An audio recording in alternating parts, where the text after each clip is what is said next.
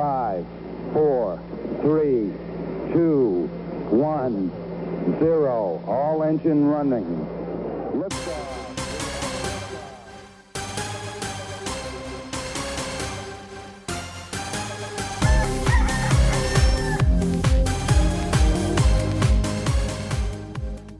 네, 안녕하십니까. 한국과 미국 스타트업 테크 기업 이야기 조광의 사센트 드디어 여덟 번째 시간을 시작하겠습니다. 와. 아, 이제 80대 들어왔네요. 네, 8월의 마지막 날, 아, 마지막 날이죠? 8월의 마지막 날. 아, 는뭐 아직 아니네. 하루가 남았는데 한국, 예, 네네. 한국 시간으로는 지금 8월 31일이니까 예, 8월의 마지막 네. 날이죠. 와, 네, 그러니까 8월의 열 마지막 날 달- 80번째. 그러게요.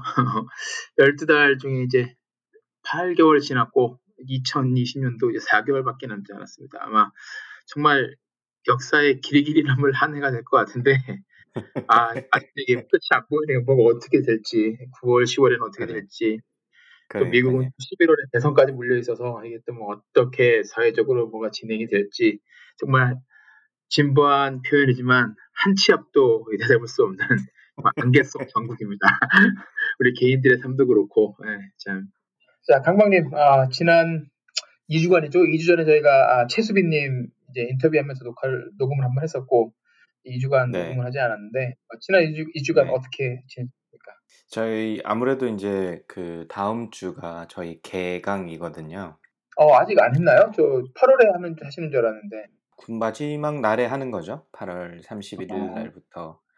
예, 그 주부터 시작하는 거고, 어, 저희는 지난번 말씀드렸는데 온라인으로 수업을 진행을 하기로 해가지고, 저 같은 경우는. 그래서 네네. 지금 계속 그 수업 준비를 하고, 지난 학기 같은 경우에는 아무래도 저희가 한 반 정도는 얼굴을 보고 대면을 하다가 온라인으로 가게 됐었잖아요. 근데 이번 네. 같은 경우는 예, 초반부터 얼굴을 실제로 보지 못하고 온라인으로 진행을 하는 거라 가지고 그래서 이제 지금까지 제가 어, 쌓아왔던 그 팟캐스트와 유튜브 방송의 노하우들을 집대성해서 예, 그 얼굴도 좀 그 예, 화면 여기 귀퉁이에 얼굴도 좀 넣고 예, 마이크도 네네. 좀 세팅도 좀 해보고 그래서 그 동영상 강의 화면 그러니까 뭐 PIP라 그러나 뭐 스크린 안에 또 스크린 있는 그런 형태로 좀 편집을 해가지고 네네. 그렇게 강의를 하는데 야 이게 아무래도 이제 집에서 하다 보니까 마이크가 울림도 있고 막 소리도 들어가고 뭐 조명도 좀 안 맞는 것 같고 카메라 위치도 너무 낮은 것 같고 막 그냥 고려할 게 너무 많은 거예요. 아무래도 비전문가가 하다 보니까 그래서 그거 막 맞추고 녹음하고 실패하고 또 맞추고 실패하고 편집하고 이거 한다고 지난 2 주 동안 진짜 뭐 학생들은 한 40분, 50분 이렇게 수업을 듣고 보는 건데 예. 아, 저는 하나 하나 찍는데 물론 이제 세팅한다고 더 그런 것도 있지만 세팅한다고 거의 한 일주일을 매일 찍 찍어 보고 실패하고 찍어 보고 실패하고 이랬던 것 같아요. 고생하십니다. 아, 참. 네. 그, 그 시- 생방송이라고 하니까 실제로 녹화 방송 말고 생방송도 하세요? 그러면? 그러니까 라이브 아니요, 저는 이제 예, 그러니까 온라인에서 이제 두 가지가 있는데 지난번 윤성애 대표 네. 맞아요, 아, 윤 대표님. 대표님이 아니지 예, 이었죠. 예, 지금은 음. 어, 다른 데 가셨으니까.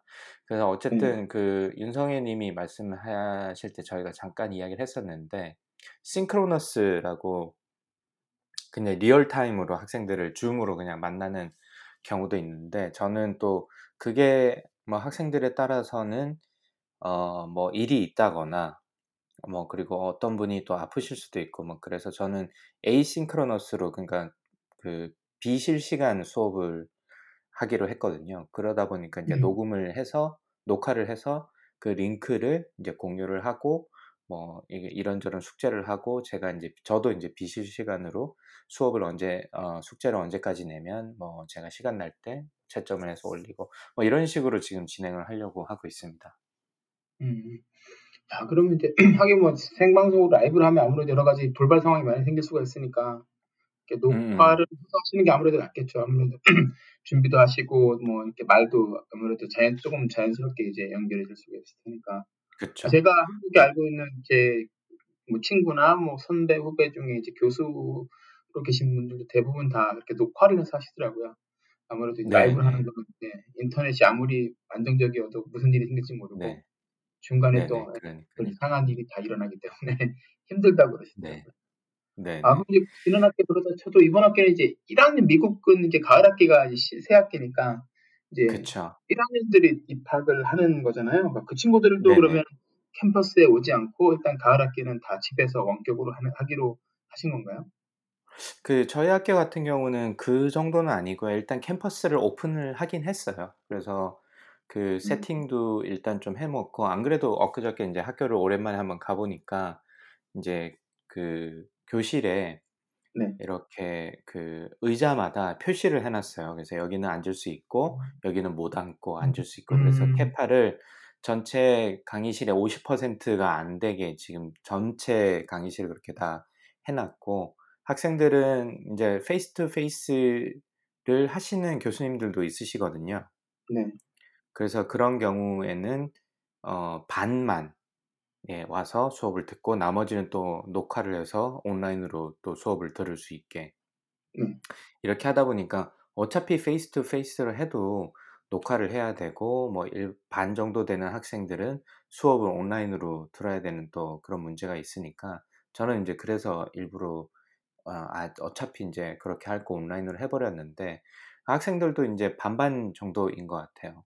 근데 음. 다행히 저희 학교 같은 경우는 전체 학교로 캠퍼스로 돌아오기 전에 전체 교수, 직원, 학생들 다 인제 코로나 검사를 의무적으로 해서 네거티브를 그 결과를 보여줘야 되더라고요, 학교 캠퍼스로 돌아오려면.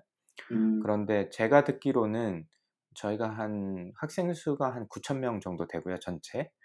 그러니까 한 9천 명 정도 되고 뭐 교직원 합하면 한 15,000 명까지는 안 되겠네요. 한 12,3천 명 정도 될 것 같은데 그 인원을 전체 전수 조사를 했는데 한 지금까지 한 20명 정도가 그 어, 확진자로 판명이 돼가지고 그래도 아직까지는 어, 캠퍼스를 열어도 크게 문제는 되지 않겠다라고 판단을 해서 지금 일단은 그 뭐 온라인으로 하실 분은 온라인으로 하시고 face to face to face로 하실 분들은 face to face로 하시는 형태로 지금 개강을 하고 1학년도 마찬가지로 뭐 그 학생들도 옵션이고 교수님들도 옵션이에요.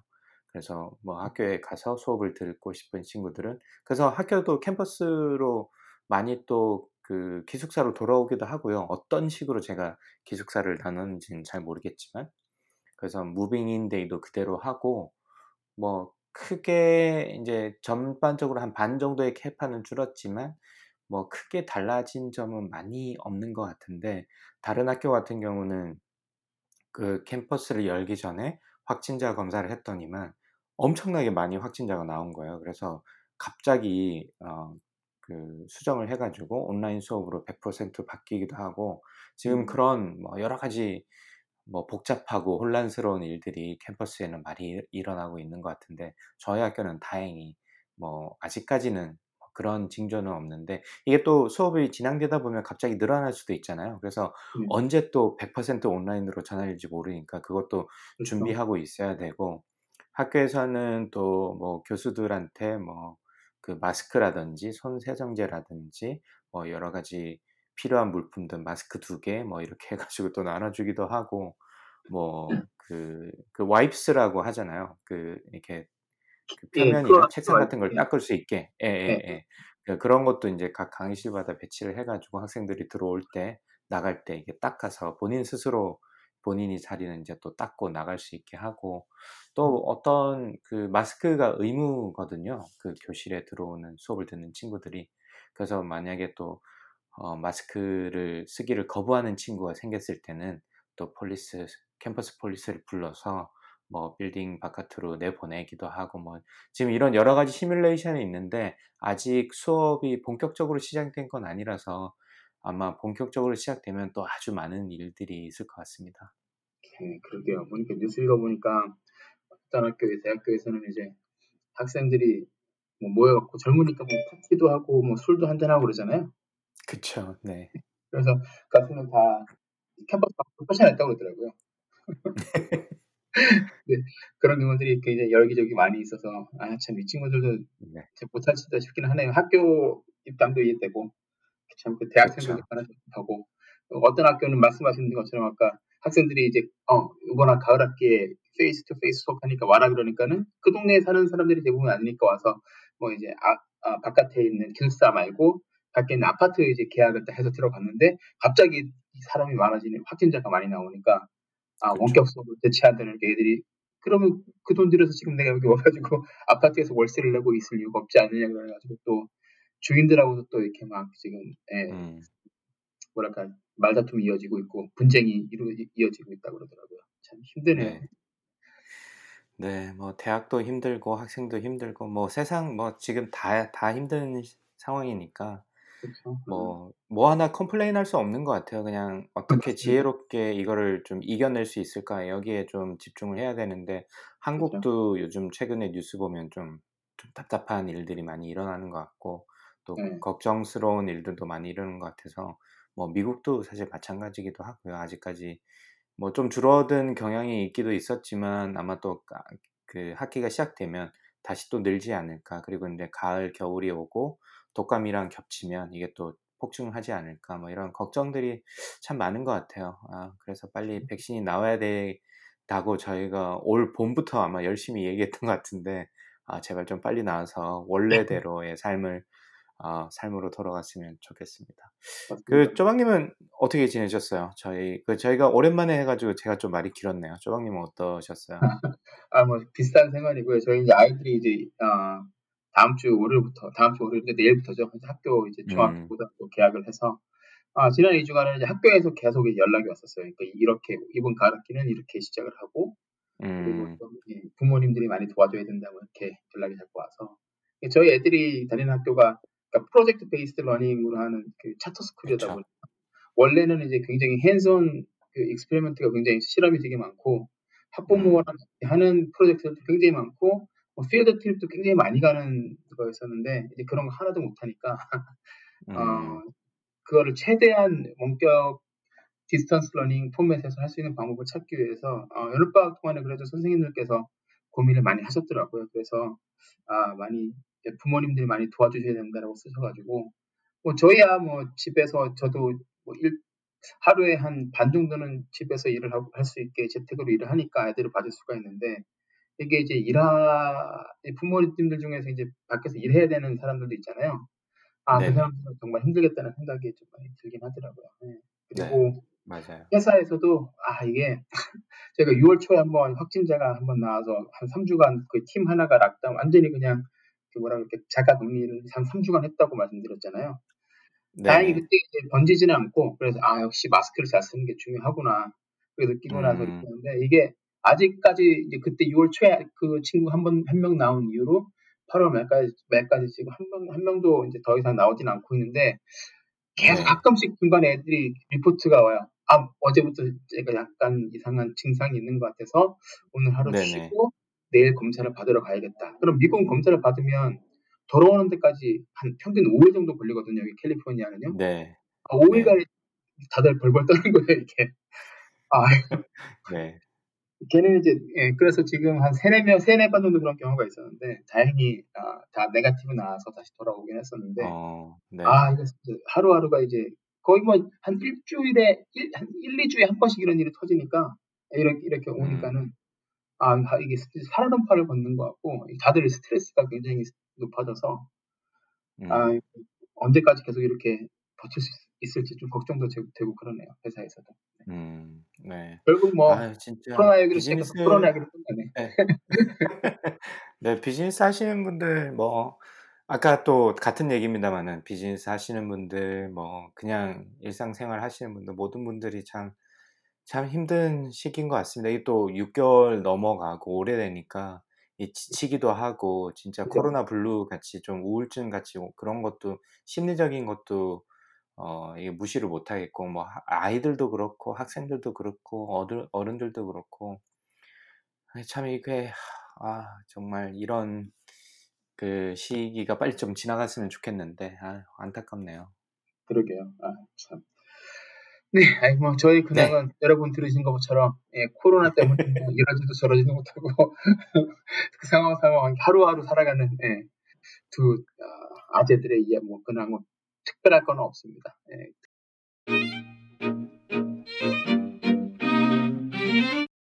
강박의 이센트, 조박의 이센트 시작해 보도록 하겠습니다. 오늘은 강박님 간만에 또 네. 본방인데 어떤 내용을 가지고 오셨습니까? 저는 그 최근에 이슈가 되고 있고 어, 좀, 좀 되게 굉장히 좀 알고 보니까 좀 더 복잡한 것 같아요. 제가 생각했던 것보다. 음, 아, 그래서 틱톡 이야기를 좀 해보려고 합니다. 저번 아, 틱톡 틱톡이요? 그, 예.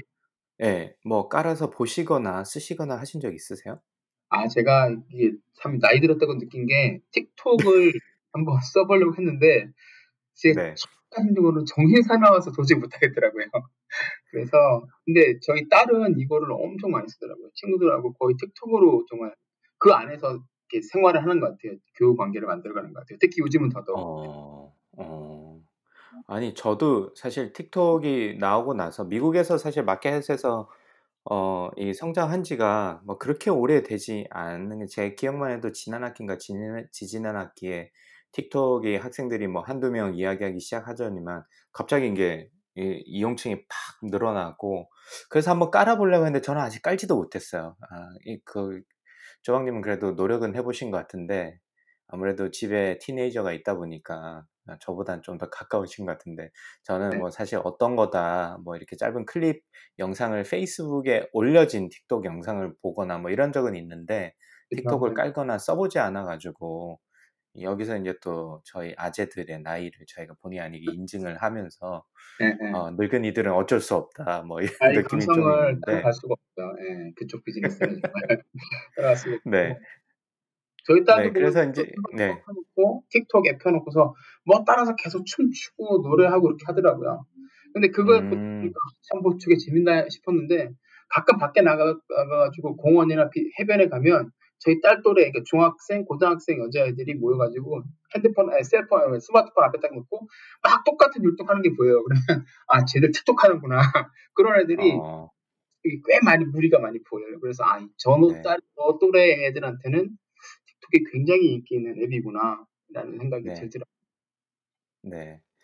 그래서 이제 저도 사실은 뭐 뉴스에 많이 오르락 내리락 하긴 했는데 이 기사를 가지고 좀 이야기를 해봐야 되겠다 생각이 든 게 최근 기사를 보니까 월마트가 원래 마이크로소프트가 틱톡을 인수를 하려고 하- 했었고 어나운스를 했었고 뭐 협상을 중에 있고 뭐 중단이 되고 이런 뭐 지난한 과정이 지난 한 달 정도 한 달여 정도 있었는데 최근에 월마트가 이제 함께 마이크로소프트와 함께 틱톡을 인수를 하겠다라고 하는 기사를 보고 나서 아 이게 도대체 마이크로소프트가 처음에 틱톡을 인수를 할 때도 예, 마이크로소프트가 왜 이런 그 SNS 서비스를 인수를 할까라는 것도 개인적으로 좀 궁금했는데 월마트가 또 뛰어든다고 하니까 저희 또 지난주에 최수님이랑 이야기를 하다 보니까 저희가 월마트에 대해서 조금 인식이 좀 바뀌었잖아요.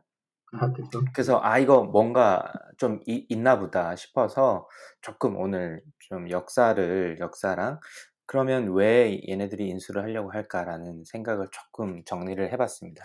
그래서 먼저 이제 틱톡에 대해서 조금 설명을 해보면 아마 저희 주로 방송 듣는 층이 아마 저희랑 나이대가 비슷하기 때문에 아, 네. 아마 저희랑 비슷한 수준이 아닐까라는 생각으로 제가 좀 배경 조사를 해봤고요. 아마 스타트업 쪽에 계신 분들이라 뭐 이미 저희보다 조금 한 걸음 더 빨리 혹은 사용을 해보실 수도 있는데 그 2012년에 설립된 바이트 댄스라는 회사에서 만든 서비스 출시한 서비스고요.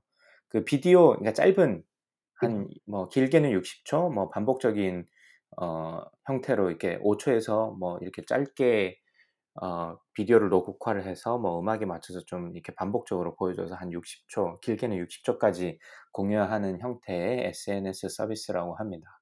그래서 그냥 시간이 짧을 뿐이고 동영상인데 뭐가 그렇게 좀그특 특이한 게 있을까라는 생각에서는 아직도 저는 답을 찾지 못했고요. 근데 뭔가 좀 코믹스럽고 재밌고 아주 짧은 영상을 반복적으로 보여주는 그 그 즐거운 음악과 빠른 템포의 음악과 함께 보여줌으로 해가지고 이 최근 사람들이 굉장히 바쁘게 움직이는 라이프 스타일에서 조금 잘 맞지 않느냐라는 생각도 좀 들기도 하고요. 어, 어쨌든 그런 형태의 SNS 서비스라고 하고 이 서비스는 2016년에 출시를 했다고 합니다. 그러니까 지금 2020년이니까 불과 4년밖에 되지 않은 서비스긴 하죠. 그래서 중국에서 제가 중국어를 못해서 발음이 정확한지 모르겠는데 do이 do인이라는 이름으로 같은 서비스인데 중국 어, 중국 이름으로는 서비스, 어, 이름으로 중국에서 먼저 출시를 하고 어, 그 다음에 이제 틱톡이라는 이름으로 미국이나 전 세계 시장에 출시를 한 것 같아요. 그래서 이제 어, 아까 쪼박님 의 따님께서 열심히 쓰고 계시다고 하셨는데 2020년 8월 기준으로 보니까 틱톡은 미국에서 1억 명의 유저 그러니까 뭐 어, 미국 인구가 한 3억 3천 명 정도라고 하니까 3분의 1 정도의 사람들이 쓰고 있다. 뭐 단순 계산으로는 그렇죠. 그 정도고 세계적으로는 한 6.9억 명 정도의 MAU라고 하죠. Monthly Active User 그러니까 한 달에 음. 아, 한 번이라도 어, 활동적으로 쓰고 있는 사람들 수가 한 6.9억 명이니까 사실 4년밖에 되지 않은 서비스가 이 정도로 급, 완전 팽창을 엄청나게 빠르게 한 거죠. 그래서 뭔가 이 아재들을 모르는 중독적인 어, 뭔가가 있지 않을까라는 생각이 좀 들었고 주 유저는 16세에서 24세 사이 정도라고 합니다. 그래서 좀 아까 말씀하셨던 중고등학생들, 그 다음에 이제 대학생들까지 좀 젊은 층, 뭐, G 세대라고 하긴 하더라고요. 그래서 그 친구들한테 잘 맞는 어떤 서비스가, 서비스이지 않을까라는 생각이 좀 들었고, 최근에 이, 어, 6월 달에 디즈니 출신 케빈 메이어가 CEO, 틱톡의 CEO이자 바이트댄스의 COO가 되었으나 한 석 달 만에 그만뒀어요.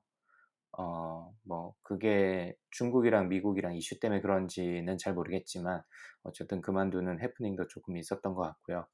그래서 이제 최근에 틱톡에, 틱톡이 이제 미국에서 서비스 하는데 아주 뭐 트럼프 대통령한테 이제 막 몰매를 맞기도 하고, 어, 그 다음에 이제 인수, 그 결과로 지금 미국 기업들이 인수를 노리고 있는 것 같은데, 그 과정을 조금 설명을 드리면, 7월 지난 7월 7일 날 마이크 폼페이오 국무장관이 처음으로 틱톡 서비스를 중단을 한, 어, 생각하고 있다고 이야기를 했어요. 근데 이게 아마 국가 안보 때문이다. 중국 서비스를 통해 가지고 미국에 있는 데이터를 어, 뭐 어떤 식으로든 빼돌려서 하려는 의도가 있는 것 같다라는 이유로 아마 이 이런 이야기를 했던 것 같고요. 그러다 음. 보니까 이제 또 그 America First를 외치는 우리 그 트럼프 대통령이 7월 31일 날 지분을 어, 틱톡 지분을 어, 어, 팔아라라고 안 팔면 미국에서 서비스를 중단해 버리겠다라고 이제 미국 회사에 팔라는 거죠. 그쵸. 네. 그렇죠. 음. 그래서 이제 독, 독립을 시켜서 미국 서비스는 미국 회사에 팔라는 거죠. 아무래도 음. 이제 국, 데이터를 빼돌려 가지고 중국 본토로 가져가려고 하는 게 아닌가라는 이야기가 좀 많이 있었잖아요. 아, 그런 이유로 어, 그런 이유를 들어가지고. 근데 여기에 대해서 뭐 명확한 근거를 제시했다는 기사를 본 적은 없는 것 같아요. 그냥 뭐 어떤 소스에 따르면이라는 것 같은데 사실 이게 실제 어떤 식으로 돼 있는지는 잘 모르겠어요. 그래서 reverse engineering을 통해서 뭔가를 뒤져봤다고 하는데 실제 어떤 데이터를 얼만큼 빼돌렸는지에 대해서는 제가 아직 찾지 못했고요. 그래서 이제 이 이야기를 하니까 마이크로소프트가 어, 인수를 하려고 합니다. 그래서 처음에는 트럼프 대통령이 반대를 했어요. 어, 그리고 결국 이제 8월 1일 날 바이트댄스가 틱톡 지분을 마이크로소프트에 넘기기로 하고 그 내용이 그 대통령한테 보고가 됩니다. 근데 이런 것도 좀 그 특이하지 않나요? 뭐 어떤 회사가 어떤 회사를 인수를 하는데 대통령이 그걸 보고를 받고 물론 그 전에 시발점 자체가 어, 그런 이슈가 있어서 시작된 거긴 하지만 이게 대통령한테 가서 검토를 받고 뭐 이런 과정도 저한테는 좀, 좀 특이하다는 생각이 좀 들었었고요. 어, 근데 그 다음날 또 마이크로소프트 인수가 중단됩니다. 그래서 일단은 좀 보류를 하겠다라는 이야기가 또 나왔었고, 어, 결국에는 2008, 8월 6일 날 바이트댄스의 서비스를 미국 내에서 그 틱톡의 서비스를 금지하는 행정명령에 어, 트럼프 대통령이 사인을 하죠. 그래서 사인 날짜로부터 45일 이후에 발효될 어, 예정이라고 합니다. 그리고 8월 14일에 새로운 행정 명령을 내려가지고 어, 90일 안에 틱톡의 US 비즈니스를 어, 미국 회사로 넘기던지 분사를 시켜라 라고 또 어, 다시 또 압박을 하죠. 어, 근데 8월 17일 날 오라클이 인수전에 또 뛰어들어요. 마이크로소프트가 처음에 인수를 하려고 했는데 8월 17일 날 오라클이 인수전에 또 뛰어들려고 합니다. 근데 이제 오라클이 좀 재밌는 게 창업자인 레리 앨리슨이 트럼프의 지지자였고 지금 현재 CEO가 지금 재선 캠프에 기부를 하기도 했다고 합니다. 그래서 어떤 시각에서는 어, 오라클이 틱톡을 인수하는데 트럼프가 좀 밀어주지 않을까라는 얘기가 있었어요. 그래서 좀 그런 상황이었는데 지난 8월 27일 날 월마트가 마이크로소프트와 함께 어, 인수 인수를 하겠다라고 해서 이제 또 참전을 하게 됩니다. 그래서 결국에는 지금 어, 두, 두, 세 회사인데 이제 두 팀이 지금 이 틱톡을 인수를 하려고 하는 거죠. 근데 이제 그 제가 궁금했던 거는 그러면 이 사실 다 큰 회사잖아요. 월마트, 마이크로소프트, 그다음에 오라클 이게 다 네. 네, 엄청나게 큰 회사들인데 이, 이 젊은이들을 대상으로 하는 이 SNS 서비스가 도대체 뭐가 그렇게 대단하길래 왜 이걸 인수를 하려고 할까라는 생각이 좀 들었어요. 뭐 혹시 그 마이크로소프트나 오라클이나 아니면 월마트나 뭐 쪼박님이 생각하시는 뭐 특별한 이유 같은 게 좀 있으실까요? 글쎄요, 저 깊이를 생각을 안 해봤는데 뭐 네. 이게 틱톡이 어떻게 보면 그 유튜브를 어 유튜브에 대항마될 수 있는 플랫폼일 수도 있잖아요. 그러니까 그쵸. 네. 네, 구글이 유튜브 인수한 다음에 이제 유튜브에서 수익도 굉장히 많이 얻고 있고 네네. 그리고 이제 젊은 친구들이 많이 하다 보니까 아무래도 이거 자체가 이제 다른 어떤 비즈니스 모델, 다른 나중에 비즈니스를 시작할 때 음. 이제 굉장히 좋은 플랫폼 될 수도 있지 않을까 뭐 그런 생각도 들, 기는 했었는데 일단 음. 말씀하신 이미 지금 굉장히 인기가 많고 monthly active 네. user수도 굉장히 많고 점점 늘어가고 있으니까 네네. 그런 부분에서 이제 매력을 느꼈을 것 같긴 한데 구체적으로 왜 각 회사들이 어떤 부분을 노리고 접근을 했는지는 잘 모르겠어요. 사실 그 부분을 제대로 분석해 놓은 기사들도 기사들은 별로 없었던 것 같고 아무래도 음. 트럼프 대통령하고 행정부에서 이제 많이 이제 뭐라 그럴까 끼어들어서 중간에서 뭐 딜을 그렇죠. 만들려고 노력을 만 아, 노력이라고 해야 되는지 모르겠지만 협박 네, 협박도 하고 뭐 이렇게 해서 만약에 되고 나면 뭐 정부에다가 뭐몇 퍼센트 뭐라 그러죠 수수료를 줘야 된다는 얘기도 하고 그래서 네네. 야 이거 진짜 내가 알고 있던 미국이 맞나 싶기도 하고 그렇죠. 근데 각 기업들의 속내가 어떤 건지는 네, 저 생각을 깊이는 해보지를 못했습니다. 네, 뭐 저도 뭐 정답을 정답은 모르죠. 뭐 걔네들만 알 텐데 그냥 네. 저희가 지금까지 생각했던 것들을 좀 정리해서 생각을 해보면 일단 마이크로소프트 같은 경우는 지난 뭐 꽤 오래 전에 저희가 이 tech giant 네 가지 기업, 뭐 페이스북, 애플, 아마존, 그다음에 마이크로소프트 이 네 가지 기업의 비즈니스 모델이 점점 닮아가고 있다라는 이야기를 제가 드린 바 있어요. 기억하실지 모르겠지만 네. 그 청취자분들이 그래서 이게 점차적으로 그 어, 뭐 clouding 서비스를 베이스로 하고 어떤 device를 만들어 가고 그 다음에 빅데이터를 모아서 그 알고리즘을 처리를 하려고 하고 뭐 이런 어떤 큰 틀에서의 비즈니스가 점차 이 네 가지 기업들이 닮아가고 있는데 마이크로소프트 같은 경우는 사실 어 물론 그 애저라는 clouding 컴퓨터 cloud computing 시스템으로 좀 많이 시장을 많이 확보를 하기도 하고 많이 크기도 했지만 아직까지 이 옛날에 비해서는 이 컨슈머의 새로운 어떤 트렌드나 이런 걸 따라잡는데 좀 힘들어 보여요. 최근에 듀오 어, 최근에 새로운 핸드폰도 개발도 하기도 하고 어, 출시를 하기도 하고 그래서 어, 좀 새로운 기사 회생을 지금 노리는 것 같은데 이 일반 그 컨슈머들의 어떤 비헤이비나 이런 걸 이해하는데 어려움을 겪는 것 같아서 페이스북처럼 어, 일반 뭐 주로 젊은이들이 생각하는 법, 그 다음에 젊은이들의 어떤 데이터를 수집하려고 하는 어떤 창구로서 이 틱톡을 인수를 하려고 하는 게 아닌가. 그래서 이 틱톡과 이제 결합을 했을 때 마이크로소프트가 향후에 AI의 어떤 그 AI를 잘 하기 위해서는 결국에는 이제 많은 data point가 필요한데 그런 어떤 미래의 어, 본격적인 AI 플랫폼을 갖추기 위해서 이 틱톡을 인수하려고 하는 게 아닌가라는 게 뭐 제 개인적인 생각이었고 오라클 같은 경우는 좀 좀 뜬금포였어요.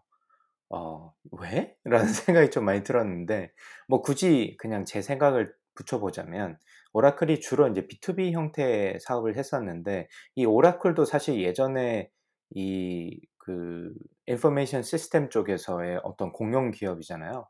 그래서 이제 지금 현재 택 기업으로 잘 나가고 있는 페이스북이나 애플이나 아마존이나 마이크로소프트처럼 이런 어떤 형태로 나가고 싶어 하는 것 같아요. 그래서 그러기 위해서는 지금 오라클이 가지지 못한 무언가 B2B 뭐 비즈니스 시장에서는 꽤 잘 하고 있을지는 모르겠지만 역시 마찬가지 이유로 B2C에서는 좀 어려움이 있기 때문에 이런 틱톡의 인수를 통해 가지고 어떤 많은 데이터를 수집을 하고 아무래도 이제 DB나 이런 이런 쪽에서 원래 강점이 있었던 기업이기 때문에 어, 이런 데이터를 많이 수집을 해가지고 향후에 또 마찬가지 아, 마이크로소프트와 마찬가지로 뭐 AI나 이런 걸 접목을 해가지고 어떤 뭐 디지털 혁명을 좀 아니면 디지털 혁명에 관련된 서비스를 향후에 좀 출시하려고 하는 그런 모양새가 아닐까라는 생각이 들었고요. 월마트 같은 경우는 사실 좀 메이크센스한 부분이 앞에 두 회사보다는 좀 있었던 것 같아요. 월마트가 아무래도 지금 아마존이랑 열심히 싸우고 있는데 가장 약한 부분이 지금 디지털 쪽에서 온라인 쪽에서는 아무래도 어, 아마존에 비해서는 좀 뒤지는 게 사실이고 그걸 갖다 뒤집기 위해서 지난번 최수님도 많이 이야기를 해줬지만 엄청나게 노력을 지금 어, 기울이고 있는데 이 틱톡과의 결합을 통해 가지고 아마 온라인화를 더 어, 가속화 시킬 것 같고 그리고 이 틱톡을 통해 가지고 어떤 그 광고의 플랫폼으로 좀 사용하려고 하는 게 아닌가 라는 이야기가 좀 있더라고요. 그런 면에 있어서 저도 좀 굉장히 동의하는 바이고 틱톡이라는 게 사실 60초 미만의 굉장히 짧은 동영상을 반복적으로 보여주는 그 플랫폼의 코어 모델 자체가 어떤 광고의 형태와 너무 유사하기 때문에 이게 다른 뭐 인스타그램이나 페이스북이나 아니면 구글을 통해서 그 과거 형태의 어떤 디지털화된 광고화에서 아예 이, 이 틱톡이나 짧은 영상 그 우리가 TV에서 봤던 광고 형태를 이, 어, 그대로 안을 수 있는 그런 형태의 플랫폼이기 때문에 어, 월마트로서는 상당히 군침을 흘릴 만한 그런 기업이 아닌가라는 생각이 들었고 어, 앞으로 좀 궁금합니다. 어떻게 될지 만약에 월마트가 이걸 인수를 한, 하게 된다면 앞으로의 아마존과의 싸움에서 상당히 또, 또 재밌는 광경이 좀 벌어질 것 같다는 생각이 좀 들었고요. 그래서 아직 결과는 모르지만 뭐 전반적인 제가 생각하는 개인적으로 생각하는 세 가지 기업의 어떤 이유는 뭐 그런 것 같습니다. 그래서 음. 좀 이거를 좀 정리하면서 재밌었던 게 아, 참 이 그 큰 공룡 기업들이 서로 막 싸우기도 하고 아니면 이쪽 편에서는 또 같은 편이 되기도 하고 뭐 이런 거를 좀 볼 수 있었던 것 같은데 마이크로소프트는 저 지난번에 저희가 한번 말씀을 드린 적이 있는데 크로거라는 그로서리 어, 그 체인과 협력을 맺어가지고, 맺어가지고 어, 아마존이나 월마트처럼 어, 기존 그 컨슈머들이 원하는 어떤 그 다음에 행동하는 뭐 구매 패턴이라든지 경향이라든지 이런 어떤 데이터를 모, 모집을 하려고 크로고와 협력을 한 바 있습니다. 사실 크로고는 어떻게 보면 월마트랑 어, 뭐 1대1로 싸움을 하는 거나 마찬가지인데 경쟁 직접적인 경쟁 상대일 수도 있는데 작년 1월 달에는 마이크로소프트는 크로거라 또 협력을 하기도 했는데 이제는 또 월마트와 또 그 틱톡 인수를 위해서 협력을 하기도 하니까 참 이 공룡들의 이런 그뭐 어, 살아남기 위한 처절한 몸부림 뭐 이런 게 좀 느껴졌어요. 그래서 아, 참 이 세상이 참 빨리 변하고 있고 거기에서 살아남기 위해서 참 기업들이 노력을 많이 하는구나 라는 생각이 또 들기도 했습니다. 그래서 아직 결과는 안 났지만 상당히 좀 정리를 하고 보니까 아, 좀 아주 짧은 시간인데 임팩트 있게 아주 많은 일들이 일어난 것 같고 앞으로도 또 이 인수전이 생각보다 틱톡에 영향력이 있을 수도 있다. 그리고 아까 좀 정리해서 말씀드리면 아까 처음에 어, 뭐 미국의 전체 1억 명의 유저와 6.9억 명의 어, MAU 어, Monthly Active User가 있는데 타겟하는 대상 자체가 16세에서 24세 가 주로 쓰고 있다고 말씀드렸잖아요. 그래서 어떤 젊은 층의 수요나 이런 걸 파악하기 위해서는 이게 참 어떻게 보면 매력적인 플랫폼이 될 수도 있겠다라는 생각이 들어서 그래서 이 큰 어, 공룡 tech 공룡 기업들이 인수를 하려고 노력하는구나라는 생각이 들었습니다. 그래서 4년 만에 만들어진 이런 기업이 이렇게 성장을 해가지고 이렇게 큰 기업들이 군침을 흘릴 만한 기업이 된 것도 참 대단한 것 같고요.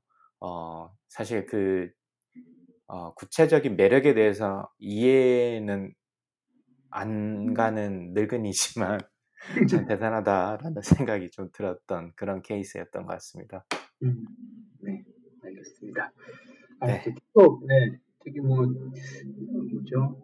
그전에 구글이 유튜브를 인수를 하고 그리고 그쵸. 페이스북이 네. 경쟁사이기도 했었고 그 당시에는 이제 별 볼품은 없었지만 그래도 이게 언젠가는 우리의 뭐랄까 큰 경쟁사가 될 것 같다라고 해서 이제 인수했던 인스타그램이 지금 다 둘 다 대박을 쳤고 예. 음. 틱톡도 그런 이유로 해서 많이들 이제 틱톡을 들었을 것 같은데 지금은 이제 인수를 하는 과정, 자, 인수를 만약에 이게 진짜 하게 된다면 미국에 이제 뭐 말씀하신 회사가 하게 된다면 이게 정상적인 사실 과정을 통해서 인수가 된 건 아니잖아요.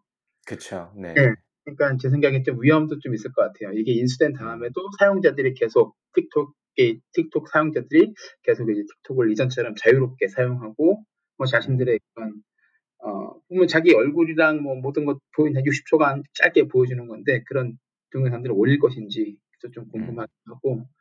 그리고 이런 정말 어, 모든 사람이 이해하지 못하고 젊은이들이 이제 굉장히 이 젊은이들에게 인기 있는 앱을 만드는 그 회사 엔지니어들이랑 엔지니어나 그 회사 그 팀들이 이제 다 오는 게 아니고 그럼 뭐 마이크로소프트나든지 음. 오라클 같은 회사에서 그걸 인수를 한다고 해도 그거를 이제 비즈니스 그 코어 모델을 잘 이해를 하고 제대로 이제 이어나갈 수 있을까요? 이제 인수한 다음에 그 다음이 더 중요한데 그 부분은 그쵸. 좀 위험성이 네.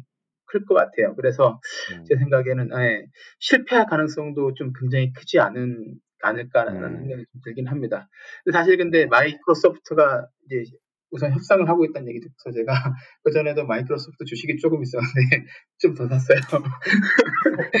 한번 지켜보도록 하죠. 네, 네, 네 여러분께서는 지금 막 마, 아, 쪼박님께서 앞으로 웃게 될지 아니면 우, 울게 되실지 그 기류에 서 있는 모습을 보고 계십니다. 네, 아직까지는 뭐 예, 그냥 뭐 크게 오르, 오르지도 내리지도 않고 뭐 그러고 있습니다. 네. 네, 알겠습니다. 네, 제가 뭐 9월 한 중순 정도 지나서 제가 소고기를 소고기를 먹게 될지 아니면 손가락을 빨게 될지 지켜보시죠. 네. 네 아, 알겠습니다. 인수전에 뛰어든 미국의 공룡 기업들 마이크로소프트, 오라클, 월마트 네, 정리 잘 해주셔서 감사합니다. 네, 저방님은 네. 어떤 소식 들고 오셨습니까? 네, 아주 핫한 저... 기업을 들고 오신 것 같네요. 네, 여러분 한국에 계신 분들이 아시는 분은 또 아시고 모르시는 분들은 뭐야 처음 들어보는데 이렇게 반응하시는 음. 분들도 꽤 되실 거예요. 그래서 요즘 이제 최근 지난주에 미국에서는 이제 요 이슈가 좀 시끄러 시끄러했었는데 Palantir라는 그룹이 있습니다. 예, 실리콘밸리에 아, 있는 기업인데 네. 예, 강박님은 잘 아시죠? 예, Palantir라고 해서 그 저희가 또 잘 아는 PayPal 마피아 대부 중에 한 명인 피터 틸이 이제 2003년에 창업한 빅데이터 분석 스타트업입니다. 굉장히 베, 일에 가려 있는 정말 비밀스러운 스타트업이었고, 그죠? 그리고 네. 이 회사의 고객들이 좀 무시무시하죠. 어, FBI, CIA, 미국 국방부, 펜타곤, 그리고 뭐 예, NSA, NSA 뭐 이런 데인데 미국 국가안보 뭐 보장회인가요? 뭐 예, 하여튼 뭐 그런 미국 정부의 그러니까 정보 정보기관들이 다 이 회사의 고객인데 이 회사가 그래서 음, 굉장히 비밀에 쌓여있기도 하고, 그리고 고객들이 대부분 그런 그 미국 정보 기관들이니까 얘들이 네. 상장을 해서 공개 기업 공개를 할 거라고는 담보 예상을 하진 않았었는데 갑자기 어, 우리가 아마도 뉴욕 증시에 상장을 하겠다라고 발표를 했어요. 음. 기사가 났었습니다. 네네.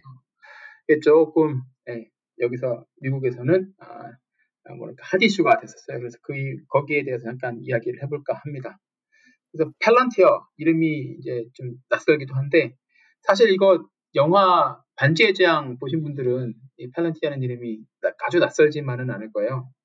그러니까 팔란티어가 뭐냐면 그 반지의 제왕에서 그 뭐죠 나쁜 마법사죠 사루만 사루만이 네. 네. 항상 그 앞에 놓고 이제 그 뭐죠 미드럴스 쪽을 중간 미드럴스를 항상 살펴보는 뭐랄까 천리안 같은 돌이죠, 그죠? 그 네. 돌인데 예, 그 돌처럼 자기들도 빅데이터를 이용해서 이제 뭐 테러리스트들이 숨겨놓은 정보라든지 뭐 마약범들의 자본 이동 경로라든지 이런 것들을 추적하겠다라고 이제 목표를 잡고서 이름을 이렇게 팔란티어라고 지었다고 합니다. 그러니까 이 누구죠? 그 피터 틸하고 같이 또 공동 창업한 지금 CEO인 알렉스 카프 이런 사람들이 반지의 제왕 영화를 되게 좋아했었나 봐요. 이름도 이렇게 짓고 셔츠 앞에 뒤에는 로고가 있고 앞에는 이제 Save the Shire라는 그 문구가 있는 티셔츠 같은 게 유명해요.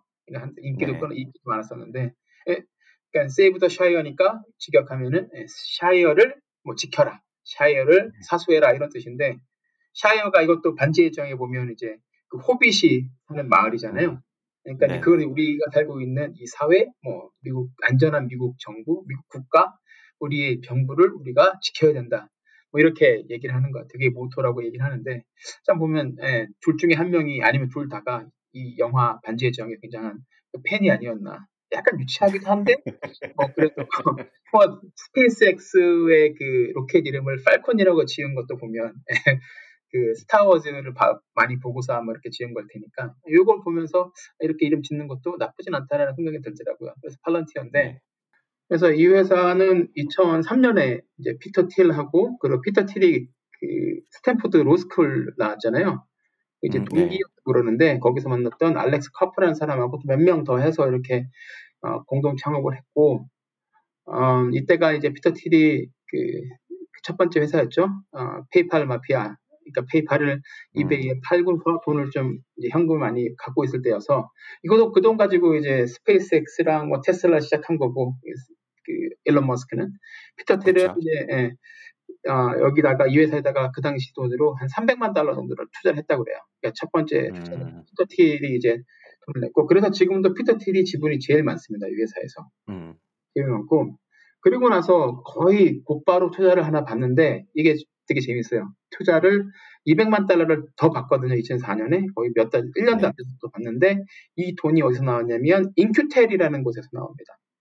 그래서 네. In-Q-Tel, 예, 잘 아시죠? In-Q-Tel. In-Q-Tel은 그 미국 중앙정보부 CIA가 운영하는 벤처 캐피탈 어떻게 보면 조직이에요. 그래서 CIA가 네. 이게 벤처 캐피탈처럼 이제 스타트업 투자도 하고 그러거든요. 그러니까 저희 저도 이제 개인적으로 제 지도 교수님이 제가 저랑 NanoCellect를 시작하시기 전에 했던 회사가 그렇죠. 하나 있었는데 네. 그 회사도 여기 In-Q-Tel에서 돈을 받았었습니다. 그래서 지금 국정원에서 돈 받고 나서 회사가 망했죠. 뭐 그랬던 게 어, 2004년에 CIA 산하 어, 벤처 캐피털 기관인 In-Q-Tel이 200만 달러를 투자를 해요. 그러니까 이제 CIA가 원래는 이제 예전에 냉전 때는 똑똑한 애들 다 끌어와가지고 자기들이 실, 제로 이런 조직 운영을 했는데 이게 냉전이 딱 끝나고 그리고 이제 똑똑한 소프트웨어 엔지니어 뭐 엔지니어들이나 아니면 보안 전문가들은 굳이 미국 정보기관에서 일하지 않고 실리콘밸리 가면 거기에서 그냥 엄청난 부와 명예를 누릴 수가 있기 때문에 얘들이 이제 그 자기들이 할수 할 수 있는 일이 다 줄었으니까 아예 이런 식으로 벤처 캐피탈 하나를 만들어서 투자를 하기 시작했다고 하더라고요. 90년대부터. 네. 그래서 In-Q-Tel이 그렇고 뭐 포켓몬고 개발한 Niantic도 처음에는 In-Q-Tel에서 투자를 받았다고 하기도 해요. 음. 그래서 이제 그러다 보니까 첫 번째 고객도 CIA가 당연히 자연스럽게 됐겠죠. 그래서 CIA가 네. 이제 자기들이 갖고 있는 문제들을 얘기를 하면 이, 이 어, 어디죠? 이 Palantir에 있는 굉장히 똑똑한 그 보안 전문가랑 소프트웨어 엔지니어들이 가서 문제를 듣고 거기서 바로 이제 어떻게 이 문제를 해결할 것인가에 대해서 토론하고 이제 착수를 해서 거의 처음에 한 이제 퓨터티엘한테 300만 불, 인큐테라에서 한 200만 불 받고 나서 한 3년간은 계속 아무것도 안 하고 그냥 기술력 향상에만 그 노력을 했, 신경을 많이 썼다 그러더라고요. 그리고 정부 기관이 네. 이, 이, 자기들이 보기에 생각했던 것과는 달리 생각 외로 너무나도 인프라스 그러니까 정보와 데이터를 다루는 인프라스트럭처가 잘 갖춰지지 않았다는 것을 얘들이 그때 깨닫고 그쪽에 굉장히 많은 어, 노력을 기울이고 일을 많이 했다 그래요. 그러면서 이제 음. 점점 점점 고객층을 늘려가면서 CIA가 이제 저렇게 하고 있으니까 FBI도 가보고 그리고 뭐 NSA도 가보고 그리고 네, 국방부에서도 비밀 프로젝트 같은 거 많이 해서 뭐 확실하게 아무도 컨펌을 하진 않았지만 빈나델을 샀는데도 얘네들의 정보가 이용이 되었다, 뭐 기술력 이용이 됐다 이렇게 얘기도 많이 나오죠. 그렇죠. 네. 네. 맞습니다. 그래서 나서 그렇기 때문에 2013년에 그때 인터뷰를 보면 이 알스카프가 이제 얘기를 해요. CEO가 우리는 이런 특성이 있기 때문에 아무래도 정보 공개를 아 그러니까 기업 공개를 하기 쉽지 않을 거다. IPO를 가서 상장을 하게 되면 자금의 흐름이라든지 뭐 어떤 고객으로부터 어, 떤 일을 해서 돈을 받았는지를 이런 것들을 얘기를 해야 되니까 그게 정말 좀 정말 민감한 문제잖아요. 국가 보호 안보에 관련된 문제기도 하고 그래서 자기들은 그렇죠. 예, 이 IPO를 가지 않을 거다라고 이제 않을 것 같다라고 얘기를 했었는데 뭐 지금 이제 7년 정도 지나고 나니까 어 가게 됐네 이렇게 된 거죠. 그래서 보니까는 그 사이에 보니까 어 지금 이제 S1 이제 증권 신고서가 이제 인터넷에 공개가 됐는데 보니까 이게 올해 상반기 기준으로 한 고객사가 100, 125개라고 해서 깜짝 놀랐어요. 굉장히 많아졌더라고요. 음. 예전에 저는 뭐 CIA, FBI, 뭐 NSA, DOD 그리고 뭐 마약 자금 추적한다니까 DEA 뭐 이런데 하겠지라고 생각했었는데 음. 125개 중에 한 반 정도 조금 넘게 53%는 오히려 기업이고 47%가 이제 정부 기관이라고 해요. 그러니까 그 모르는 사이에 굉장히 이제 그 민간 쪽으로도 그 business development를 꽤 많이 했던 것 같아요. 네. 예. 그런데 이제 거기 자세히 살펴보면 그래프에 보면 아직 그 어떤 기업인지라고 이제 얘기는 안 했는데 상위 몇 개 그룹에서 나오는 매출이 상당 부분을 차지하고 있어서 아직 몇 음. 몇개 그 큰 고객들에 의존하는 비즈니스 모델이라는 한계가 좀 있어 보이긴 하더라고요. 그렇죠. 네. 예. 그래서 그게 약간 그렇고 그래서 이제 어쨌든 상장을 하게 됐는데 이게 또 재밌는 게 IPO 보통 하는 initial public offering을 하지를 않고 direct listing을 하기로 했어요. 그러니까 direct listing은 어, 저희가 잘 아는 Slack 그리고 Spotify가 이제 최근에 해서 이제 좀 화제가 되기도 했었는데 아, 보통 이제 일반적으로 IPO라고 그러면 주관사 뭐 증권사나 이런 데를 선정을 해서 이제 신주를 발행을 하잖아요. 그래서 뭐 네, 네. 돈을 자금을 더 이제 끌어들이는데 이런 해서 이 회사는 이제 지금 자금을 굳이 어 뭐랄까 끌어들일 필요가 없다라고 이제 생각을 하는 거죠. 지금 갖고 있는 돈이 한 2조 가까이 되는 것 같아요. 이 회사가 네, 네. 없는데 대신에 이제 이 사람 이렇게 하는 이유가 이제 다들 예상하기에 양쪽에서 지금 이 경영진들이 뭐랄까 이 압박을 받고 있다라고 생각하는 것 같아요. 하나는 이제 투자자들이 빨리 이걸 엑시를 해야 되는데 이거를 뭐 계속 손바꿈만 하면서 그럴 수는 없고 구주를 팔 수 있는 거니까 direct listing이면 네. 그러니까 투자자들이 압력을 넣었을 거고 아마도 그리고 직원들도 계속 요구를 했을 것 같아요. 그러니까 스탁 옵션을 많이 받고 들어왔는데 스탁 옵션이라는 게 이게 이걸 주식으로 이제 거래를 해서 팔아 가지고 현금이 되지 않으면 이건 그냥 종이 쪼가리에 불과한 거잖아요. 그러니까 음. 그 전에 뭐 Airbnb도 그때 그 작년에 기사가 난 거 보면 그런 압력이 굉장히 많아서 이제 간다. 그렇죠. 그리고 가게 되면 아마 direct listing으로 갈 거다. 왜냐면 Airbnb는 이미 흑자를 내고 있었으니까 그 당시만 음. 하더라도 지금은 아니겠지만. 그래서 예, direct listing으로 가는 것 같아요. 그리고 이제 뭐 보통 저도 요번에 놀랐는데 증권 IPO를 가게 되면 이게 새로 돈을 이제 추가로 이제 끌어들이게 될 때 그 돈의 어, 한 4%에서 8% 많게는 8%까지 그 증권사에서 수수료로 가져간다 고 그러더라고요. 음... 그래서 천억 원 정도 예를 들어서 신주를 발행해서 IPO로 가게 되면 많게는 80억 원이 그냥 증권사 이제 수수료로 그러니까 네, 돈도 아낄 수가 있는 거고 일단은 뭐 그렇죠. 네. 지금 적자를 보고 있긴 한데 일단 그 한 1조 8천억 원 정도 되는 돈을 갖고 있기 때문에 굳이 돈이 급해서 가는 건 아닌 것 같고 그런 이유 음. 때문에 가는 것 같아요. 그래서 IPO로 가게 되면 이제 아 그리고 이제 그렇게 가게 되면은 이제 그 전에 인터뷰에서 알렉스 카프가 얘기했던 거랑 다르게 어쨌든 이제는 기업의 이런 정보 같은 거를 이제 공개를 해야 되잖아요. 그걸. 어떻게 밸런스를 맞춰가면서 할 수 있을지 그렇게 하면 또 음. 고객들은 불안해서 또 안 올 수도 있을 것 같고 네, 그걸 네. 어떻게 맡겨 나갈 수 있을지 아 그걸 이제 잘 운영을 해 나갈 수 있을지가 좀 궁금하고요. 그래도 하나 좀 재밌는 건 아, 피터 틸하고 그리고 알렉스 카프하고 다른 공동 창업자 뭐 이런 사람들이 갖고 있는 지분이 거의 50% 정도 된다고 그래요. 그러니까는 음. 그냥 소유권도 계속해서 어느 정도는 가져갈 수 있다라는 생각이 들어서 이렇게 시작을 한 게 아닌가 뭐 그런 생각이 음. 듭니다. 네. 그래서 그 그 IPO를 아 IPO란다. 그 다이렉트 리스팅을 하고 난 다음에 이제 주가에 대해서 사람들이 인제 과연 그러면 지금까지 잘 해온 것 같은데 어떻게 될 것인가. 그게 제일 사실 어떻게 보면 일반 투자자 입장에서는 제일 궁금한 거잖아요. 그래서 그렇죠. 그런 이야기를 할 때 지금 뭐 두 가지 컨선을 말씀하시는 것 같아요. 일반 첫 번째는 아까도 잠깐 말씀하셨는데 한 반 정도 되는 게 아직 정부 기관에 좀 의존하는 음. 것도 있고 기업들 몇몇 기업에 어 매출이 좀 몰려 있는 것도 좀 걱정스러운 부분일 수도 있다 라는 게 좀 있는 것 같고요. 그 다음에 direct listing을 하면서 어 그 지분을 바로 팔 수도 있는 거잖아요. 그래서 그렇죠. 오히려 lock-up이 아 없으니까. 예.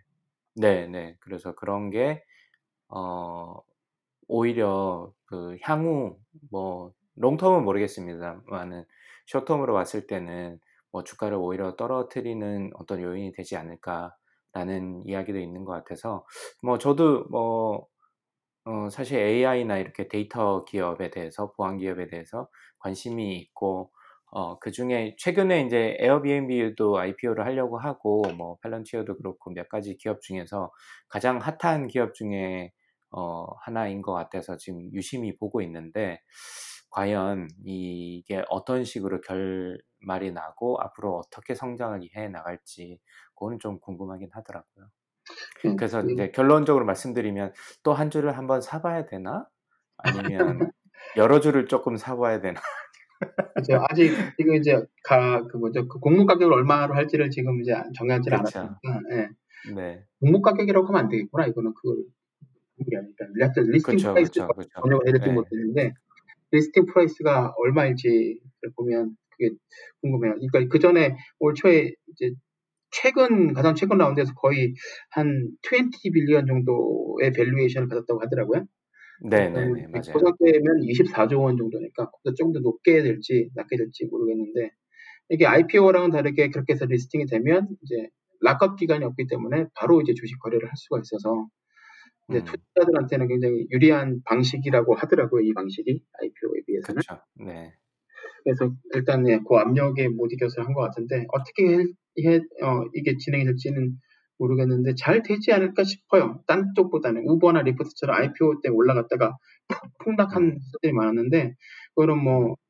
뭐라 그럴까 그 코로나 때문에 또 타격을 심하게, 심하게 받은 것도 있었는데 뭐 이 회사는 뭐 코로나가 있든 없든 큰 타격은 받지 않을 것 같으니까 아무래도 네. 그리고 저희가 말씀드렸던 그런 걱정이 어떻게 보면 뒤집어 보면 또 그게 더 장점이 될 수도 있는 거죠.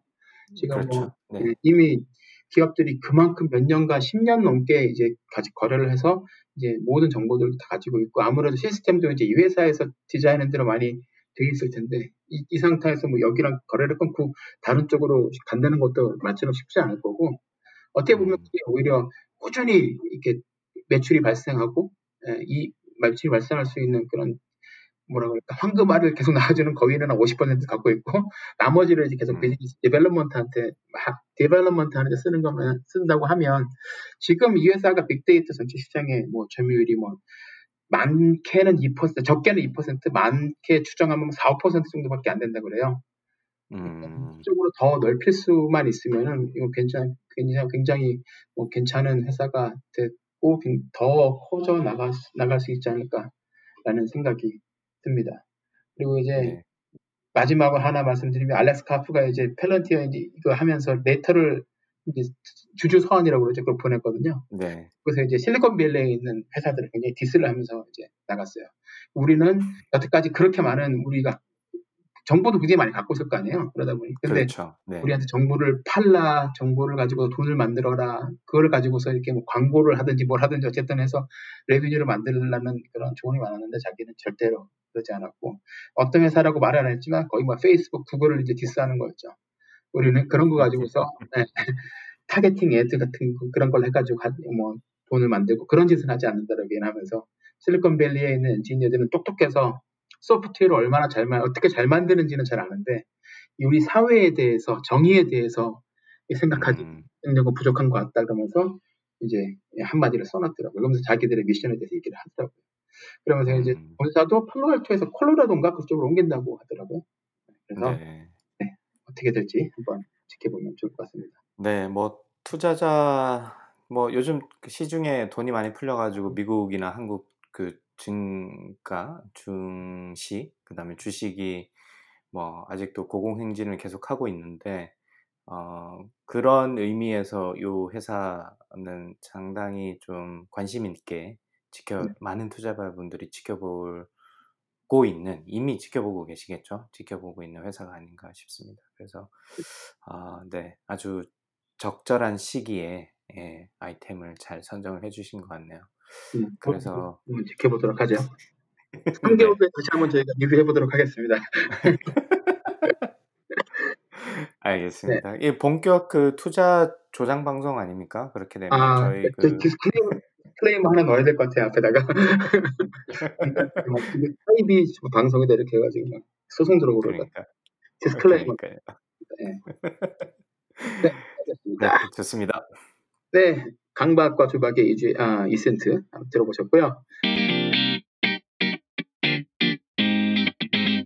자, 저희 팟캐스트의 인기 코너 이주의 pick 해보도록 하겠습니다. 강박님 네. 말씀해 주시죠. 이주의 pick. 네, 저는 그 오랜만에 책을 좀 읽었어요. 그 어, 수업을 한다고 좀 정신이 없긴 했는데 네. 어, 아까 초기에 말씀드렸듯이 막 동영상에 실패하고 이렇게 좌절하고 그 힘들거든요. 그 멘탈을 힘들죠. 주스리기가. 예. 네. 뭐한 시간 열심히 녹음을 하고 막 했는데 편집할 때 들어보면 뭐 마이크 볼륨이 좀 이상하다든지 뭐 이렇게 세팅에 따라서 막 잡음이 많이 들어간다든지 이러니까 이 멘탈이 너무 털리더라고요. 그래서 이제 그 동부는 이제 그 바람이 꽤 선, 선선해졌어요. 아침 저녁으로. 음, 그래서 이제 가을 같은 느낌이 좀 많이 드는데 그 의자를 하나 갖다 놓고 뭐 재밌는 게 없을까라고 해서 리디북스를 쭉 디디다가 뒤지다가 네, 일단, 깃털 도둑이라는 네, 소설책을 하나 발견을 했습니다. 그래서 기, 그 깃털 알고 도둑이 보니까 많은 분, 예, 깃털 도둑, 아, 새 깃털, 깃털 도둑. 예, 예, 새 깃털. 예, 그래서 깃털 도둑이라는 그 책을 발견을 했는데 이게 아시는 분들은 좀 많이 아시더라고요. 저는 좀 늦게 알게 된 편인데 그래서 이제 읽기 시작했는데 아직 끝내진 못했는데 아, 그 상당히 그 묘사나 이런 게 이게 픽션인지 non-fiction인지 모를 정도로 넘나들면서 그 새나 이런 거에 대해서 생각을 좀 그 생태에 대해서 생각을 다시 좀 어, 하게 만들더라고요. 그래서 과학을 좋아하고 어떤 탐구를 좋아하고 자연을 좋아하시는 분들한테는 좀 아, 음, 재밌게 볼 수 있는 책이 아닐까 싶고요. 특히 이제 초기에 어, 나왔던 저는 저희가 이제 진화론 뭐 이런 거 하면 다윈 이런 이름은 아- 아는데 그 윌리스 아, 뭐 발음을 어떻게 해야 될지 모르겠다. 월라스라고 해야 되는지 알프레드 러셀 월라스라는 사람인데 혹시 이 이름을 들어보신 적 있으세요? 조박님은? 아니요. 저도, 어, 못, 예, 예, 못 들어보셨죠? 예. 근데 이분이 보니까 찰스 다윈과 아주 어깨를 나란히 할 만한 실적을 내신 분이더라고요. 그래서 실제로 이분이 이제 영국의 자연주의 탐험자, 지리학자, 인류학자, 생물학자인데 이, 어, 이분이 어, 인도네시아나 이런 그, 그 당시 이제 1800년대죠. 1823년부터 1913년까지 사셨는데 그 당시에 이제 가서 새의 어떤 어, 표본을 수집을 하고 뭐 새를 뭐 깃털을 하고 기록을 하고 새를 이제 잡아오기도 하고 그래서 이제 영국에 가져와서 어, 이런 뭐 그 학회 학회에서 발표도 하고 뭐 이런 장면이 나오는데 이게 이게 지어낸 건지 실제인지 모를 정도로 아주 구체적으로 잘 설명이 돼 있고 알고 보니까 이분은 또 실존하는 인물이었어요. 제가 전혀 몰랐는데 그래서 음. 아 대단하다. 그래서 그런 이야기와 어떤 그 만들어진 소설의 이야기를 잘 접목해서 어, 만든 소설인 것 같아서 여러분들이 한번 좀은 그냥 쓱 과학을 좋아하시는 분들은 쓱 이렇게 재밌게 보실 수 있는 그런 책이 아닌가 싶어가지고 추천을 드리고 이제 가을이지 않습니까? 뭐 미국 동부도 가을이고 제가 서부 날씨는 또 서부 남쪽에 계시니까 항상 또 어떨지는 잘 모르겠습니다만은 한국도 이제 어, 말이 살찌는 예, 청고마비의 계절 가을인데 네. 어, 뭐 어차피 또 코로나 때문에 집에 또 갇혀 있어야 되시는 분들이 많을 텐데 그때 이 책을 한번 읽어보시면 어떨까라는 생각에서 깃털 도둑 음. 추천드리고요. 그 리디북스에 있고 리디북스의 Select 서비스를 이용하신 분들은 어, 그냥 다운받아서 보실 수 있고요. 아, 그리고. 음. 네네. 그리고 하나 더 소식을 전해드리면 리디북스가 최근에 뭐 그 흑자를 했다는 소식 뉴스를 제가 어디서 봤어요. 맞아요. 예. 그래서 예, 다시 한번 축하의 말씀을 드립니다. 저희 그 유학생과 이민자에게는 저희가 이 때려올 수 없는 서비스이기 때문에 아 저희가 리디북스를 뭐 사실 리디북스의 디테일에 대해서는 잘 알진 못하지만 일단 사용자 입장에서는 참 고마운 서비스이기 때문에 아 제가 또 다시 한번 하이라이트를 해서 감사의 그렇죠. 말씀을 전해드립니다. 맞습니다. 사실 얼마 네. 전에 자, 지난달인가요? 강관님께서 추천해주신 그 홍세훈님의 미국 어디까지 알고 있니? 그것도 네네네. 넷플릭스에서 재밌게 잘 봤거든요. 그러면서 예, 네. 만화로 돼 있어가지고 수술 예, 수술 수술 잘 익히죠. 예, 네, 네. 예, 그 이, 이분 저자분이 또 유머 감각도 있으시더라고요. 그래서 킥킥거리면서 잘 읽었습니다. 그래서 네. 특히 어, 먼 나라 이웃 나라 예전에 봤을 때랑 그 느낌이랑 느낌도 살짝 나긴 했는데 그 음. 이웃 나라에서 이렇게 제대로 잘 다루 깊게 다루지 않았던 미국 여성 운동과 예, 여성 운동의 그쵸. 역사라든지 그 부분을 되게 다뤄줘서 굉장히 재미있게 잘 봤어요. 그래서. 재밌었는데 네. 어, 오늘도 좋은 책 깃털 도둑 리디북스에 있다 그러니까 한번 저도 셀렉트해서 다운받아서 읽어보도록 해야겠습니다. 감사합니다. 네. 조박님 오늘 어떤 거를 가져오셨을까요? 네, 저는 요즘에 아 책은 또 제가 또 잘 많이 안 읽어가지고 이따가 최근에 이제 미디엄 아시죠? 그 이제 블로그 네네. 많이 이제 좋은 글들 많이 올라오는 플랫폼인데 미디엄에서 이제 얼마 전에 읽은 에세이가 하나 정말 저한테 아 머리를 딱 물려주는 게 있어가지고 공유를 음, 싶어서 갖고 왔습니다. 그래서 이게 그 미스핏이라는 회사가 있어요. 혹시 아실지 모르겠는데 네. 네네. 한때 예, 그 애- 애플 워치가 이제 지금 다 뭐 웬만큼 장악을 했지만 피빅과 함께 그쵸. 경쟁을 했었던 그 회사인데 이게 음. 스포 시계처럼 해가지고서 이제 뭐 여러 가지 신호 재가지고 예, 피핏이랑 애플 지금 워치가 하고 있는 것들을 이제 해보겠다고 했었던 그 회사인데 이 회사의 창업자이자 CEO CEO가 이제 아, 그 회사를 팔고 나서 지금 또 다른 회사를 시작하면서 자기가 아, 겪었던 일을 한번 해보, 해보면서 아, 아카데미아에서 이제 엔터프리너가 되면서 이쪽으로 넘어갔을 때 자기가 새로운 것, 그 전에 알고 있던, 갖고 있었던 관념을 싹 다 바꿔서 새로 모든 것을 다 배워야 됐었는데 그 중에 이제 여섯 가지 일에 대해 항목에 대해서 음, 에세이를 짧게 썼어요. 그래서 제목이 뭐냐면 영어로 하면 Six Things I Had to Unlearn Moving from Academia to Entrepreneurship. 그러니까 학계에서 이 사람이 이분이 그 굉장히 가방끈이 긴 분이에요. 그러니까 그 지난주에 음. 나왔던 최수빈님이 계셨던 UIUC에서 전적과 학- 학사를 하고 음, 영국에 있는 이제 캠브리지 대학에서 생명과학으로 석사 박사까지 취득하셨던 굉장히 이제 어떻게 보면 똑똑하고 엘리트였던 사람이었죠. 근데 거기서 음. 이제 나와서 그리고 나서 이제 바로 이제 회사를 시작해갖고 첫 번째 회사를 해서 그 회사는 지금도 계속 그 물건을 잘 팔고 있고 그리고 이제 두 음. 번째 회사가 이제 미스핏이었어요. 이 회사를 이제 아, 네. 결국은 이제 2015년에 이제 3천억 원 정도의 매각을 했죠. 그리고 나서 네네. 지금 이제 세 번째 회사를 하고 있는데 다 이제 자기가 학부 때 전공했던 전자공학하고 박사과정 때 전공했던 생명공학을 합쳐서 어떻게 하면 바이오 센서를 잘 만들어서 이게 생체 신호들을 잘 만, 뽑아내고 그걸로 어떤 가치를 만들어내냐가 이제 이 사람이 하는 모든 세 번 세 가지 그 스타트업 이 사람이 시작한 스타트업들의 이제 일들이 되는 건데 목적인데 이 사람이 그 과정에서 이제 어떻게 가방끈 긴 목물 박사에서 창업자가 되면서 얼마나 많은 자기들 자기가 이제 두 개, 세 개 워낙에 다른 세계잖아요.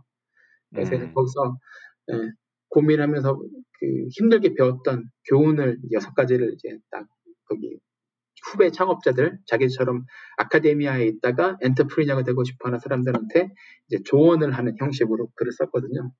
재밌는 게 되게 많은데 뭐 다 제가 여기서 하긴 할거 하면은 시간 너무 많이 걸리니까 재미 재미 제일 재밌는 게 뭐였었냐면 그거였어요. The boring stuff is often the most valuable이라는 거죠. 그러니까 새롭고 재밌고 재밌는 게 없는 정말 지겨운 일, 일, 일들이 되게 많은데 그게 음. 대부분 가장 중요하다는 중요하다는 거죠.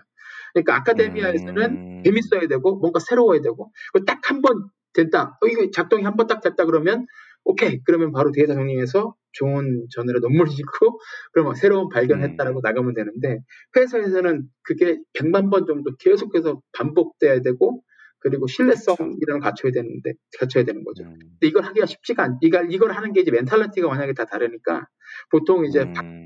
학교에서 온 사람들은 야 다 됐잖아. 이건 이제 QC에서 알아서 해야 되는 문제지라고 넘겨버리는 경우가 많은데 그러면 안 된다는 음. 거를 이 사람은 이제 굉장히 실수를 많이 하면서 배운 거죠. 두 번째로 두 번째는 비즈니스 그러니까 두 번째가 이거예요. 제가 재밌게 봤던 게 read fairy tales, not business books라고 돼 있어요. 그러니까 비즈니스 책을 보지 말고 처세술이라든지 경영 관련 서적을 보지 말고 소설을 읽으라고요. 음... 소설을 읽으면서 뭘 배우냐면 굉장히 이제 스토리텔링을 잘하는 방법을 배운다는 거죠. 음... 그러니까 스토리 결국은 사업이라는 거, 특히 스타트업은 스토리텔링을 잘해서 나의 미션이 뭔지에 대해서 스토리텔링을 굉장히 잘해서 나 스스로도 거기에 이제 설득이 돼야 되고 팀원들도 설득을 시켜야 되고 그 똑같은 스토리텔링으로 투자자들하고 투자자들하고 고객들도 이제 설득을 시켜야 되는 건데 이걸 잘하려면 비즈니스 책 그 경영 관련 서적을 읽는 것보다는 오히려 소설이라든지 뭐 어렸을 때 동화 이런 것들을 많이 읽는 게 좋다는 거죠. 그러니까 우연히 이거 보니까 아까 그 Palantir 같은 경우도 얘들이 반지 어, 그 Hobbit 그 책들을 분명히 많이 읽었을 거 아니에요. 거기서 이제 이 네. 사람들도 자기들의 이제 그 스타트업 journey를 거기다가 이제 빗대서 우리는 이제 Palantir를 만들어서 우리가 그 샤이어를 지키겠다라는 뭐 유치하다면 유치하지만 어떻게 보면 또 굉장히 괜찮은 스토리텔링이잖아요. 그러니까 그런 네, 그리고 굉장히 또 직관적인 것 같아요. 이 그렇죠. 책을 읽었던 분들한테는 미션을 이렇게 구구절절 설명하지 않아도 그것도 네. 대부분 미션이 되게 좀 boring하잖아요. 뭐 맞아요, 맞아요. 네. 뭐 cyber security에 뭐 세계 1위가 되고 뭐 지구를 보호하고 뭐 이러면 좀 boring할 수 있는데 그게 이게 잘 녹아든 그 의미가 잘 녹아든 어떤 어 뭐 소설이라든지 이런 게 빗대서 설명을 하면 그거를 아, 뭐 물론 모르시는 분들도 아 그래 거기서 나왔던 얘기야 하면서 다시 한번 자각을 할 수도 있을 것 같고 이미 아셨던 분들이라면 뭐 두 번 세 번 설명할 필요 없이 그냥 머릿속에 탁 떠오를 수도 있을 것 같아요. 어, 그렇죠. 맞는 말인 것 같아요. 맞습니다. 딱 보는 순간 저희가처럼 이제 반지의 제왕을 굉장히 좋아했었고 좋아했던 사람들은 아 그러면서 바로 무릎을 탁 치는 거죠. 그렇죠. 네. 야이가 이름만 봐도 아 그런 이름으로 그런 이름이구나 그렇게 느낌이 올 거고 티셔츠에 탤런티와 딱 써있고 밑에 이제 Save the Shire라고 써있으면 정말 야 이거 기막히게 잘 만들었네 하는 그러니까. 말이 딱 나오는 거죠. 네. 그래서 네. 이, 이거, 이 부분이 저는 확 와닿았어요. 아 그렇구나 스토리텔링이 정말 중요한데 그렇게 하면 오히려 소설책을 많이 읽는 게 도움이 되겠구나라는 생각이 네. 들더라고요. 그거 말고도 여섯 가지 굉장히 재밌는 게 있는데 한번 어, 예, 미디엄에 미디엄에서 읽어보시면 좋을 것 같습니다. 그 six 네. Things I Had to Unlearn Moving from Academia to Entrepreneurship. 예, 가방끈 긴 예, 분들께 추천드리는 예, 짧은 에세이 한 편 가져왔습니다. 그 쪼왕님도 이런 거 하나 쓰시면 되겠네. 그, 그, 나름 느낀 게 많으실 텐데. 예, 체력 맥도가 좀 좋은 게 있어야 돼요. 이분이 체력 맥도가 꽤 좋아서 운도 좀 좋아요. 이분이 그 미스핏이 음. 2000 15년에 3천억 원에 매각됐거든요. 그때 네. 그냥 핏핏도 막 상장하고 어쩌고 그러고 돈 많이 벌고 이럴 때였었는데 그리고 나서 이제 생각보다 잘 안 돼가지고 이거를 3천억 원에 매각했던 그 회사 그 파스 그룹이 네. 2년 있다가 구글에다가 한 500억도 안 되는 돈에다가 그냥 다 팔아요. 직접 재산권하고 음. 연구 인력들도 음. 다 골로 옮기고 그래서 매각 타이밍도 정말 그 강박님이 맨날 말씀하시잖아요. 델놈 된다고 이거는 본인이 어떻게 조절할 수도 없는 건데 딱 그 순간에. 포스를 딱 예, 아, 절, 절정의 순간에서 매각을 하고 다시 지금 이제 새로운 스타트업을 하나 시작을 했더라고요. 그래서 굉장히 네. 재밌- 그 아까 그 read fairy tales나 business books 이거 말씀하시니까 쪼박님한테도 어울릴 만한 영화가 저 막 딱 떠올랐어요. 영화요? Dance with the Wolves. 아 늑대와 함께 춤을 늑대와 함께 춤을 한국 네. 옛날 영화. 네, 케빈 케빈. 코스트너가 네. 나아 정말 뭐 좋아했던 주먹 치고 일어나? 주먹 치고 일어나? 뭐 이런 네 맞아요. 네. 그게 에, 생각이 나는데 어떤 그런 형태로 왜냐하면 그 쪼박님 어, 회사 제품 이름이 울프잖아요. 네? 울프죠. 네, 네 맞습니다. 네. 그래서 갑자기 생각났는데 그거를 모토로 Dance with the Wolf 이렇게 쓰면 어떨까라는 생각을 잠시 했습니다. 그 티셔츠를 만들어가지고 네, 마케팅 팀에 전달하도록 하겠습니다. 만, 혹시 만들게 되면 제 아이디어니까 티셔츠 한 장만 보내주시기 바랍니다. 네, 제가 그, 그 어디죠? 오션파이널 보내드리도록 하겠습니다. 네. 하여튼 뭐 아, 예, 네. 이분이 말씀하시는 거, 예. 예. 과학적으로 새로울 것 없는 지루한 일이 가장 중요하고 그리고 아, 스토리텔링 그건 진짜 맞는 말씀 같아요. 네. 네, 그죠? 그리고 스토리텔링이 중요하니 그러기 위해서는 예, fairy tale을 많이 읽어라. 예, 맞, 맞는 것 같아요. 그게 상상력도 많이 풍부해지는 것 같고 예, 보면서 예, 음, 무릎을 탁 쳤습니다. 그래서 여러분도 꼭 네. 한번 예, 읽어보시면 좋을 것 같습니다. 네. 네, 간만에 또 본방했는데 역시 길어졌어요. 네. 한 시간 안에 끝나는 거는 네, 절대 일어나지 않을 것 같습니다. 네. 자, 네. 코로나가 이 빨리 좀 틱톡. 예. 틱톡처럼 이 60초에 끝나는 세상인데 저희는 점점 늘어난 거인 것 같아가지고 야 역시 아재들은 어쩔 수 없다 이런 수 생각을 다시 한번 하게 만들고 네. 아 저희가 그 뭐 지금 8월이니까 지금 1년 6개월째 하고 있는데 아, 앞으로도 또 열심히 또 조금씩 정리를 해가지고 뭐 앞으로는 더 늘어날지 더 줄어들지 모르겠지만 틱톡처럼 아, 영향력 있는 또 젊은이들한테 먹힐 만한 그런 형태로 어, 만들 수 있도록 아, 노력을 한번 해보 해보겠지만 이 약속을 드릴 수는 없을 것 같네요. 이. 네. 머리가 틱톡도 이해를 못 하는데 네. 안될 거야 아마. 나이 들면 말만 많아져가지고 이게 네 그래도 이해해 주시길 바라고요. 아 네. 혹시 그 정재영님이랑 하시는 유튜브는 어떻게 되고 있는지 여쭤봐도 될까요? 아, 네. 좋은 질문이세요. 저희가 어나운스를 한 지가 한 달쯤 된 것 같은데 그렇죠. 제가 그 지금 강정? 그 강, 예, 강의 준비를 한다고 음. 어, 아직 예, 그거를 아, 런칭을 하면서 준비할 게 좀 꽤 많이 있거든요. 그래서 팟캐스트도 저희가 채널을 따로 만들어야 되고 그렇죠. 뭐 여러 가지 예, 일들이 좀 정리가 됐어야 됐는데 그거를 조금 예, 못 하고 있어요. 그래서 처음에 저희가 인트로 사실 야심차게 인트로 방송은 이미 편집이 끝난 상태인데 첫 아, 번째 그래요? 방송이랑 텀이 너무 길어, 길어질까봐 아, 네 저희가 아직 그 official launching을 조금 미뤄서 9월 달에 하기로 했으니까 아마 9월 둘째 주, 주, 아, 둘째 주 정도에 첫 번째 방송이 올라가면서 아마 공식적으로 런칭이 될 것 같습니다. 그래서 아, 조금만 더 기다려 주시면 저희 잘생긴 정재영 박사님과 네, 웃긴 제 모습을 보실 수 있으니까 조금만 더 기다려 주시기 아. 유튜브니까 그렇겠네. 알겠습니다. 기대하도록 하겠습니다. 네, 간만에 진행한 아, 조광의 사센트 본방송. 예. 세계 사- 최초, 세계 최초라고 주장하는 와이파이 서문 팟캐스트 lifetime learner가 되고 싶은 쪼박, 강박 두 아재가 들려드리는 미국의 스타트업 tech 기업 이야기 조광의 사센트는 애플 팟캐스트, 팟빵, 구글 팟캐스트, 스포티파이에서 들으실 수 있습니다. 저희 팟캐스트에 대한 의견은 페이스북 페이지나 아, 이메일 dr.chogang@gmail.com으로 주시면 저희가 확인하고 답변을 드리도록 하겠습니다. 오늘도 저희 방송 들어주셔서 감사하고요. 그리고 새로운 한 주, 그리고 새로운 한 달이죠. 9월 잘 보내시기 바랍니다. 네, 감사합니다. 감사합니다.